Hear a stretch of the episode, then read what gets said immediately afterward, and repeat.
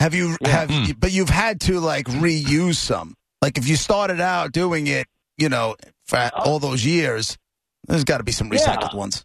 Okay. Yeah, Or at least I updated. mean, hell, Yeah. I, I, I, I look down and I've written the same one four different times over thirty something years. You know, but but You just don't remember. But you know, at the at the height of it, it, and I will always be that guy. People are like, oh yeah, that's the you might be a redneck guy, but Right. at the height of, at the height of it, I I would do like five minutes of them at the end of the show.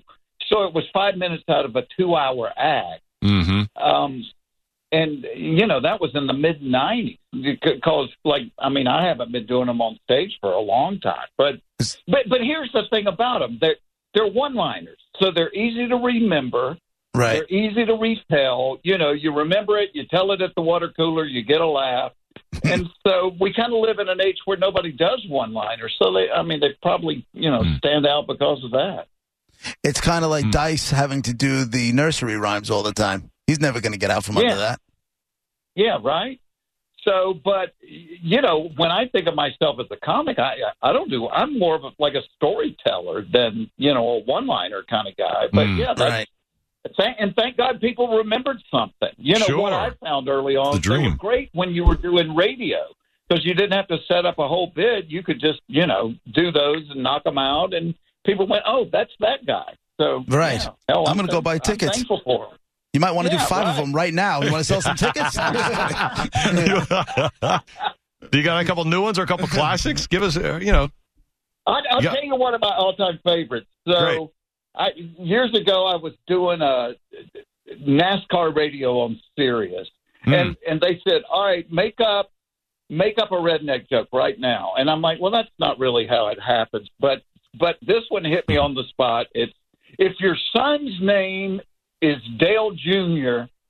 and your name's not Dale, you might be a redneck. That's good. That's a good one. Yeah. Wait, uh, Jeff, we're talking to Jeff Foxworthy, comedian. He's doing uh, he's doing the Good Old Days tour at the RP Funding Center in Lakeland this Wednesday night. When you were doing Are You Smarter Than a Fifth Grader? Did it ever make you sad for humanity? Oh yeah, oh yeah. you know, it's, and it was funny because you would think that the network wouldn't want to give away the million dollars. They they could care less, but they would come to me before the show and they were like, "Oh, this lady's really smart. She's probably going to win the million bucks." And then she would, you know, go out on a third grade question. So, but it was the pre- the premise of the show was so beautiful because when Mark Burnett called me, he said, "Would you be interested in hosting a game show?" And I'm like, "No, don't want to do it. Too cheesy." And I said, "I said, what's the premise?" He said, "Adults taking an elementary school test for a shot at a million bucks." And I went, "Crap, dude, that's brilliant." Because Right, that's good, yeah. everybody's gonna everybody's gonna think they can do it you know, and you just you couldn't. I mean, it's you know, I I don't know why my brain re- decided for 50 years to retain all the lyrics to the Gilligan's Island theme song. Right. It decided to Hmm. delete everything about triangles. It's like triangles, we don't need that. Get rid of that. Keep, keep, the It's so Gilligan's true. Island theme song. Yeah. And then the and then the people, the contestants are on there. I mean, they're under pressure on TV. Uh, I could imagine people are dumber because you just your Oh. brain, everything isn't normal. It's just not a normal environment for people. It makes it wait. So that smart lady, I mean, it's way tougher for her than she would normally be when she's relaxed. It's got to be. And all you the game would- shows. You would see that happen all the time. You know, they'd Yeah. come out and the and the audience would be yelling, and those bright lights would hit them, and and I would just look at them and go, "They're done. They're done." Right. Yeah. Right. did you ever? So, did you pre-interview the people that were coming on the show? Well, I didn't personally, but they would. Okay. I mean, they'd come back Yeah. and they'd go, "You know, Hmm. this lady's an astronaut. She knows everything." Right. I was gonna say if you pre, if you pre, Well, this put it this way. Somebody asked me. They said, "What was your favorite part of doing that show?" I said, "The part where they handed me the card with the answers on it." Right. I I'm not Alex Trebek. I I knew none of that stuff. And we had a lady on one night. She it, she had like a second grade grammar question, and it it was something about an antonym, and she goes, "Oh." She goes, I remember there were homonyms and synonyms and antonyms. She said, I can't remember the difference in them. Can you use it in a sentence? And I Oh, was like, Jesus. uh, my my aunt and them came over for Christmas dinner. I have no idea. You know, right, right, Uh, I- right. don't That's look to me for help. Hey Jeff, so uh, you uh, you have a couple of daughters. I saw. I didn't. I didn't realize you've been married a long time. You have a couple- Are they grown now and out of the house and stuff? Oh yeah, yeah. The, one of them's almost thirty. One of them's twenty-seven. Uh, my change youngest the locks? one, in fact, they they live too close by. They've got a key, but uh, Uh, over. I did become a grandpa over COVID. For the that's my next question. Are you a grandpa now? Congratulations. Yeah, and uh, let me tell you the coolest thing. I don't know how my daughter pulled it off, but somehow she was able to get on the Jerry Springer show, and we were able to find out who the father is without spending one dime out of our own pocket. So that's, Nice. that's big. Uh, Oh, that's tight family. That's beautiful. yeah, well, And- and- you know, and I, and of course, I'm kidding. We we have no idea who the father is. So. Over, uh, did you have a big long gap like most people where you were not doing shows at all during the Yeah, COVID you times? know, I guess. it- well, put it this way: I've been doing this 37 years. The longest I had ever gone without being on stage. When each of my daughters were born, I took two weeks off. So Whoa! before COVID, it was two weeks, and then I went a year and a half without being on stage. So My you had two week old daughters, and you Yeah. would go on the road and leave your wife home with uh, newborns, and you're Yeah. still married. Yes, 37 years been married. So Jeff, uh, that's the kind of stuff that gets men killed in their sleep. I mean, most of those men aren't bringing home, you know, you ought to be a redneck money. right, yeah. That's, right. the stuff that gets you killed in the you know, sleep. Actually, it worked. It worked out great because, like, I was playing clubs and all before we had kids, and then right about the time my kids were born, it changed to theaters. You know, it was like I was starting. So instead of being gone Tuesday through Sunday, I was just gone like Friday and Saturday night. I was out Hmm. doing shows. So That's better. yeah, yeah. I mean, you know, so yeah, I was home more days than I wasn't. And the blue collar comedy tour, that ended up doing arenas, didn't it?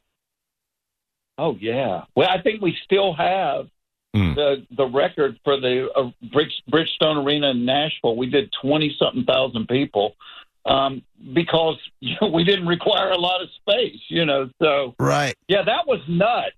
Uh, and and it's and it's funny even to this day. I prefer doing like a theater because comedies it's stand up's kind of a more intimate thing. So when Sure. it went to arenas, it was just weird. You you'd walk out and go, "Oh crap, this is too big. You Yeah. know, this is too many people." There's But, such a thing where you uh, get too big, I guess. You know. Well, y- you know, for comedy, I mean, for music, Yeah. it probably Yeah. doesn't. You know, it doesn't matter. But Right. you know, comedy is just one person and a microphone, and and what you would find is nobody looked at you; they were all looking at the big screen. Right. So that somebody might be on the sixth row, but they're not even looking at you; they're looking up at the screen, and it was just it was just weird, you know. You know, I mean, it I used to. love doing that tour. That tour, you know, we did it. We were going to do it for three months. We all cleared three months to do it, having no idea it was going to blow up like that. We ended up doing Oh, the my first God. tour for three years.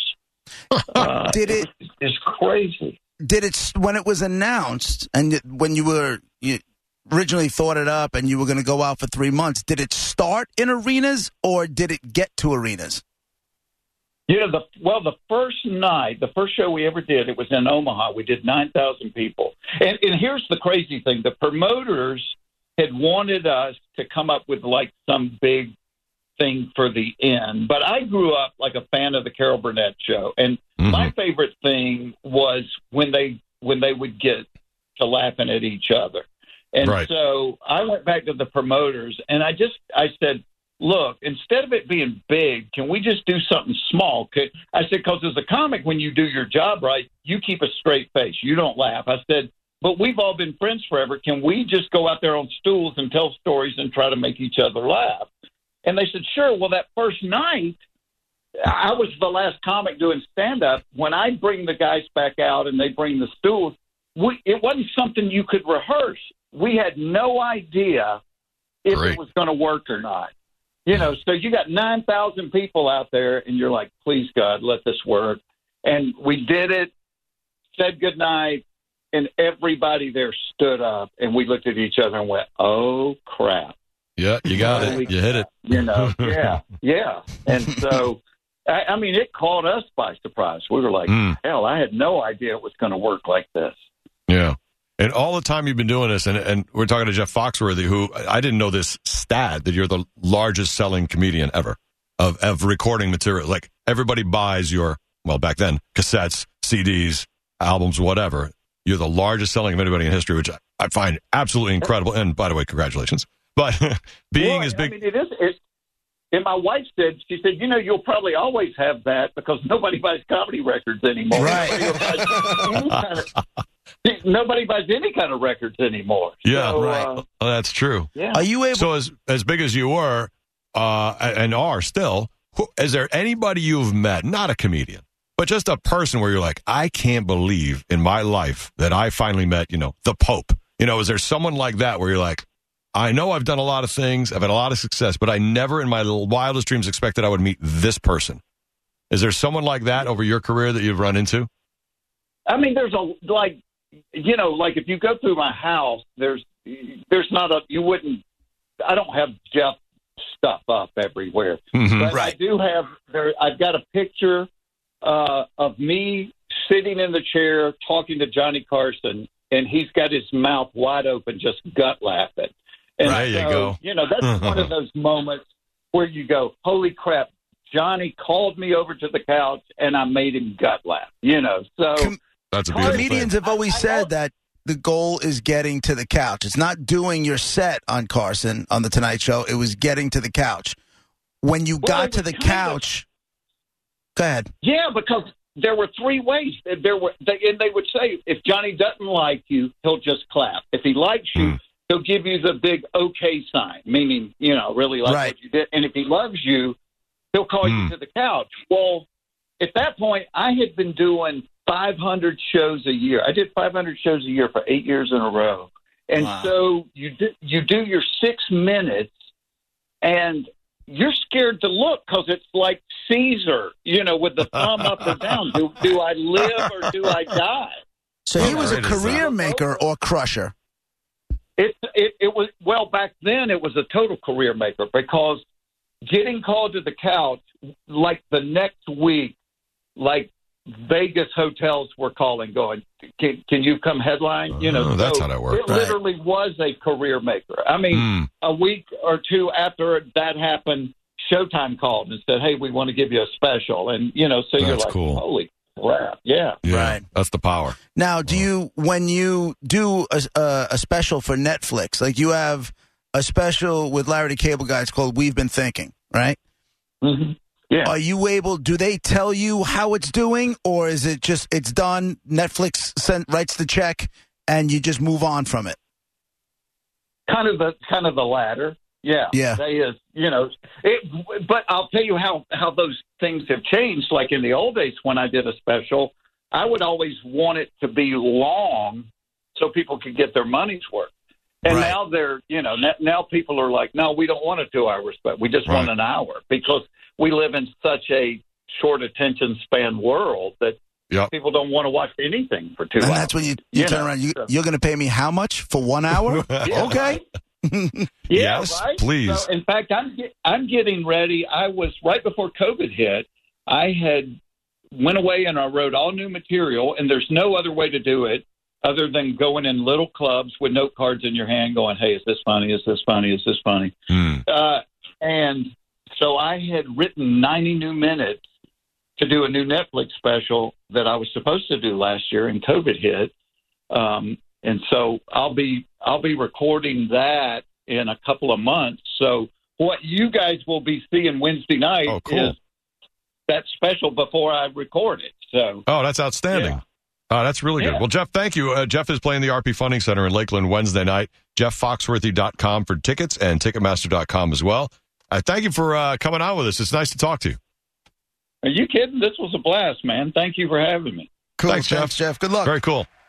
Keep All doing right, what you do. care, y'all. Bye-bye. Jeff Foxworthy, everybody. Ticketmaster.com and JeffFoxworthy.com on uh, Wednesday night in Lakeland. Very He's cool. a nice fella. Yeah, no, I like that.